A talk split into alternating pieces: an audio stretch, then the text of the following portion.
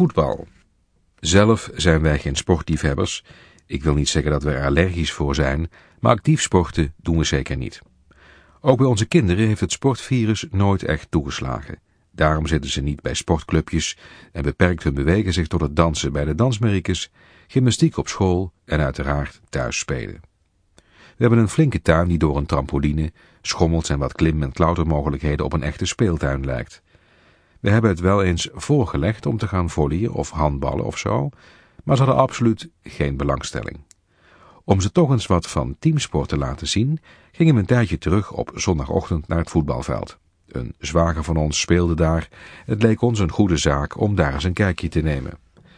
Achteraf minder slim. In de goal stond een man die begon te vloeken en tieren vanaf het moment dat de bal over de middenlijn kwam.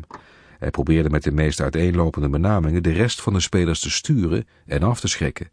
Binnen een kwartier hadden onze kinderen hun vocabulaire flink uitgebreid, met heel wat scheldwoorden en benamingen van mannelijke en vrouwelijke lichaamsdelen.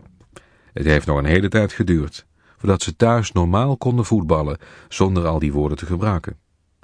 Ze dachten dat het er allemaal bij hoorde.